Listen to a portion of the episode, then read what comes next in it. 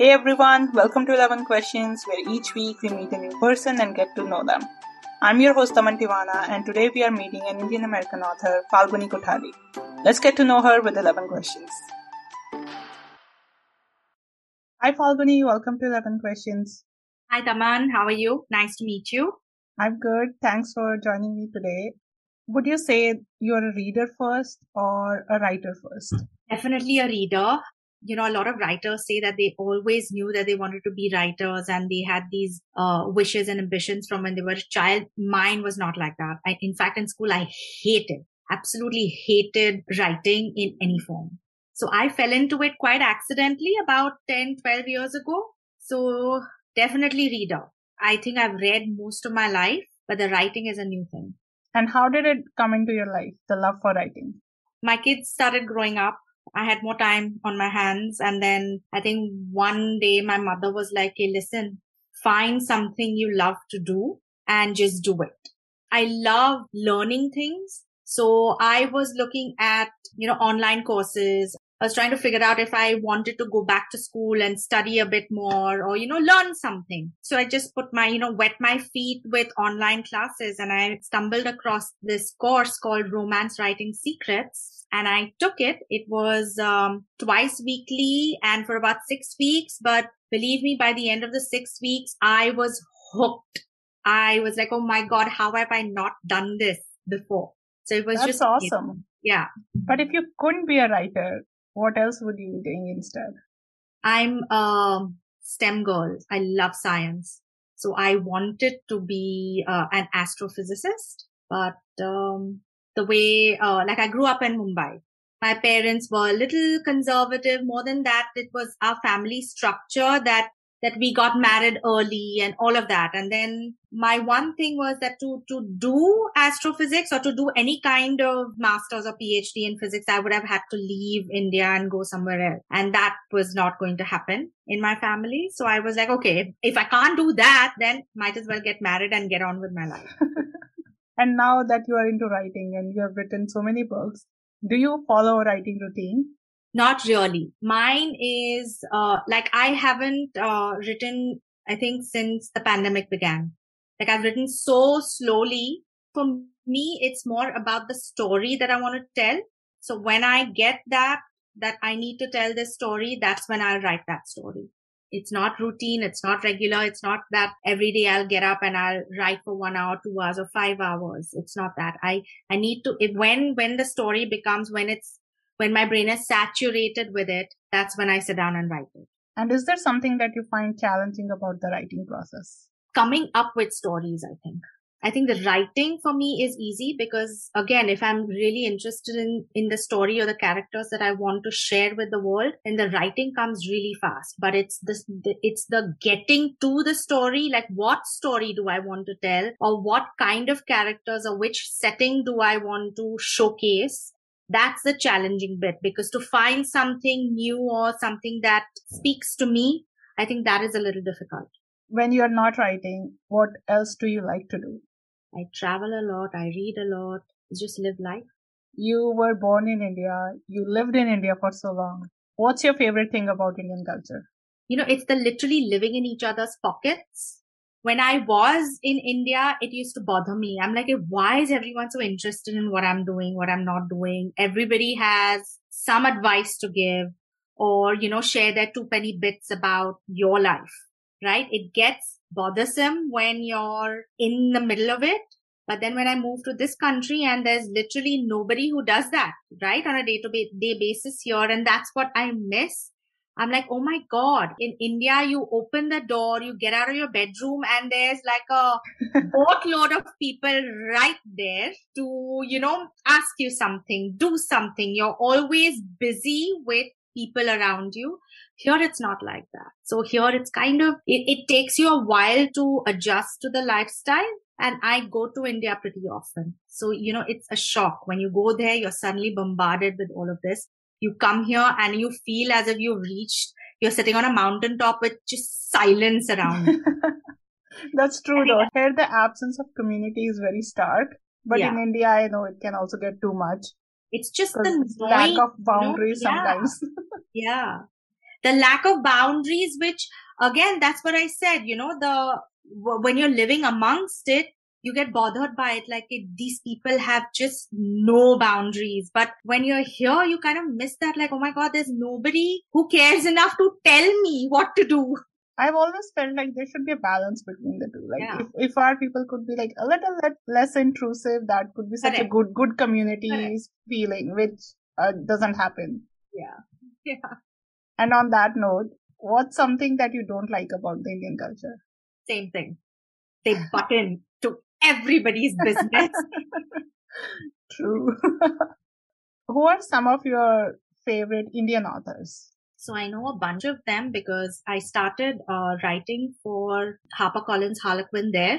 When I started, when my first or the second book came out, they had just launched the Indian Mills and Boon. Of course, it's not there anymore. They shut down the imprint because I think it, I don't know whether it was doing well, not doing well, but they decided to shut it down. So I met a whole bunch of Indian authors there. There's Shilpa Suraj. There's Aditi Banerjee. There's Aarti V. Raman. Of course, there's Anuja Chauhan. I think some of her books have been made into movies. I don't know if Jhumpa Lahiri can be an Indian author. Do, do we consider her an Indian author? I think I well, well, she's an Indian diasporic author. Yeah.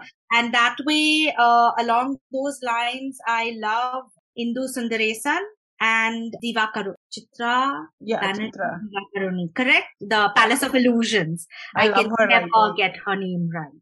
Of course, there's then, then there's Sonali Dev, who writes fabulous fiction and she's a American Desi author. There's Nisha Sharma. Oh my God, there are so many of them. There's just so many of them and everyone's writing style is so different and lovely that you can't, you know, really pick and choose one. Do you want me to pick and choose? No, no, I would never do that. it's too hard. it's too hard. Uh, recently, I read uh, the henna artist Alka Alka Joshi. Alka Joshi. Oh my goodness, henna artist, and the second one, the Secret Keeper of Secret Jaipur. Keeper of Jaipur. Have you read the books? Yeah, I've read both. They are incredible, aren't they? Yeah, I also spoke with Alka a few episodes ago. She's also amazing to talk Oh my to. god, she's amazing. Books are amazing. Oh my god. Oh my goodness. And I listen to them. Like I listen to the audio and it's just so pitch perfect the narrator is fantastic. The story just involves you. I haven't checked the audiobook. Now Love I'm curious. It. Maybe I'll yeah. get those for the reread. Yes, yes. You know, like audiobooks were something that I never ever thought I'd start liking. My last story that came out was in audio. It was for uh, Audible Original, the setup. And I never realized that I would like, because of that, I started listening to more audio and I'm, I'm hooked now. I'm just hooked. It's I, I also switched to audio in COVID because I yeah. started going to uh, for a walk every day because we right. weren't getting out, and that's when I got so much into audiobooks that now I feel weird if I don't have an audiobook on my list. Right. right? And it's such a different experience of listening to the story as opposed to reading it, you know? Have you listened to Unmarriageable by Soniah Kamal? No, I haven't listened. I've read the book though that is one I listened and like absolutely love because she herself narrated herself it, but, it. Yeah. but there's so much like voice acting she has done that yeah. I didn't even realize it's the author who has done it. I thought this, okay. this is definitely a professional like who has done it, but it's amazing. That's one okay. book I would say definitely get the audiobook for. I will. I will. and moving on to our next question. Okay. Speaking of books, if you were to be deserted on an island, which three books would you take with you? One is an old classic. I reread it over and over again. Pride and Prejudice, Jane Austen. Can you see this? Can you see Mr. Darcy? I already saw that. yes. I was thinking I have a friend who is crazy for Mr. Darcy and I was gonna send this video to her and be like, see, I found a person like you. Please do. so that is one that I would take. Um, then there's Outlander, uh, Diana Gabaldon. And the third one, I think Palace of Illusions. It's a great book. That's a good book. That's a different perspective. The way she's just, you know, immersed us in that world, which, which was so female centric. And again, it showed us such a different picture because the mahabharat we know is, of course, from, you know, the Doordarshan, whatever, you know, the, or the Balaji production mahabharat you know, which is and also all the like historic texts whether it's mythology or real history it's yeah. all like from such a male perspective always. So it's refreshing to read that book. Yeah. But i believe the new t- the new mahabharat on tv does have female and uh, and male perspective so they're also making a movie on the palace of illusion that palace oh, of illusion yeah oh my god i'm going to be the first one to see it i'll definitely watch that movie when yeah. it's out yeah yeah and for our last question now, if you were to pick one interesting life experience to share, what would you tell today? Who? uh, something that grew me as a person. I think raising children. I never liked children when I was younger. I mean, I've had children because my husband loves children. I, am not mother material at all. I'm more like a, you know, like a happy friend or a, you know, a naughty aunt. Like I'm the one who you know, encourage them to do all the wrong things. But yeah, just to, you know, like every stage of raising a child changes you because one, you're responsible for someone else. You're responsible for their moral strength and character. And that, of course, is going to change you because then you start questioning certain decisions you've made. You want to be the best person you can be so that they can see who you are and then sort of, you know, emulate that, I guess. So that's, I think, one of the, the most, the strongest character building experiences that I've had is raising children. Thanks, Falguni, for answering all my questions. And now I want to talk about your books also. Today's episode is brought to you by HelloFresh. Do you feel like you are stuck in a dinner rut? With HelloFresh, you get fresh, pre-measured ingredients with mouth-watering seasonal recipes delivered right to your door. Skip all those trips to the grocery store and count on HelloFresh to make home cooking fun, easy, and affordable. You can now enjoy cooking and get dinner on the table in 30 minutes or less. With over 25 recipes to choose from each week, there is something for everyone to enjoy. All recipes are designed and tested by professional chefs and nutritional experts to ensure deliciousness and simplicity. I have checked their website and there are so many amazing options that I can't wait to try go to the link in the show notes to get $80 off, including free shipping on HelloFresh, the number one meal kit.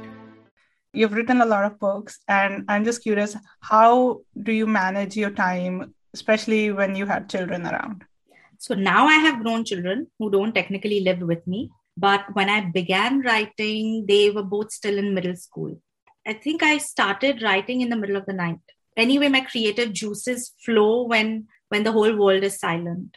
When I'm almost half asleep so that you know my brain isn't working. It's just whatever you know my brain is in that creative uh, or it just switches off to that uh, you know non thinking not well i am thinking. It's not as if i write without thought but it's what can i say? It's not thinking in a pragmatic way but it's thinking more in a creative way and that's when my juices flow. So that was i used to get up like at about 2 in the morning and then write through till 7 because during the day you're busy doing things. Other stuff is going on. So I, I i used to write like that.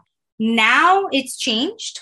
That was the first couple of books. And then it slowly started changing because it's not sustainable to wake up at two o'clock and then write till seven and then have a full day and then you know sleep again and whatever because i don't write every day because i only write when the story comes to me I start writing, then it's 24 7.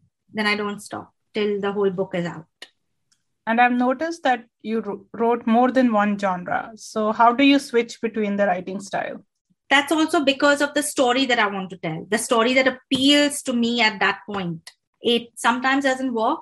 I mean, most of the times, your agent and your editor will say, don't do that because you need to build an audience in one genre, one field before you switch to another but I can't write like that. I don't seem to write like that. And the minute you tell me to do something different, I freeze up. So I just write the story that appeals to me at that point. So it doesn't, and, and I let somebody else decide uh, what the genre is, how do you want to market it, whether it's going to be traditionally published, whether it's going to be self published. Because with my last love story, I thought I was writing romance and it wasn't it was women's fiction. And I only realized that when I started pitching it as a romance, and editors started giving me feedback that, darling, this is not a romance, it's women's fiction.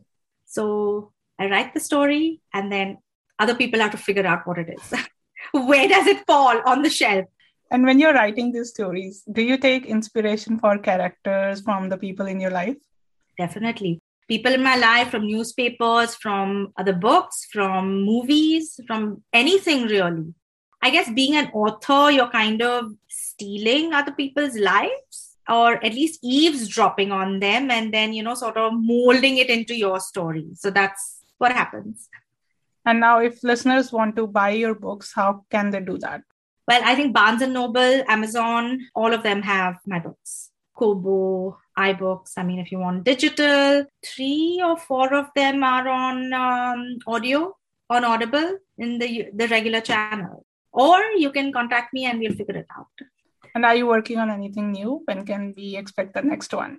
I am. I don't know when you can expect it, but I am working on something which, um, well, it's marinating in my brain. And I've written the first couple of chapters, but life has been tough, right? In these, um, you know, since last yeah. March. And I fell sick with COVID right in the beginning. And then it oh, took no. me a while. It took me a while to get back my, uh, you know, get my health back on track then things happened and you know like we've had a lot of uh, sickness and losses in our family. All of that has been going on. So so my writing has taken a back seat but i'm definitely thinking of that book and we should have something we should have something by the beginning of next year. Crossing I look forward fingers. to that. Everybody please cross your fingers. Good luck with your Thank next you. book falguni. I hope i hope to read it soon. So that's why I, uh, there's a selfish interest in there well, thank you again. The first copy. oh, thank you. And thank you for being my guest today. It was really great talking to you. Thank you for having me. This is this is amazing. I, I think and, and I need to do more of this because then it brings me back into the world of writing and then I miss it and then I want to write. Happy to help. Listeners, do check out Falguni's books. You can also find her on Instagram or her website, falgunikothari.com. And I'll meet you again next week with a new guest. Thank you for listening to our conversation today. Hope you enjoyed getting to know our guest as much as I did. You can also watch a video version of this conversation on 11 Questions YouTube channel. Don't forget to subscribe wherever you are listening, and if you like this episode, please leave a 5 star rating on Apple Podcasts. You can follow me on Instagram and Twitter at 11 Questions Pod for more videos and updates. And I'll be back next week with a new guest. Bye!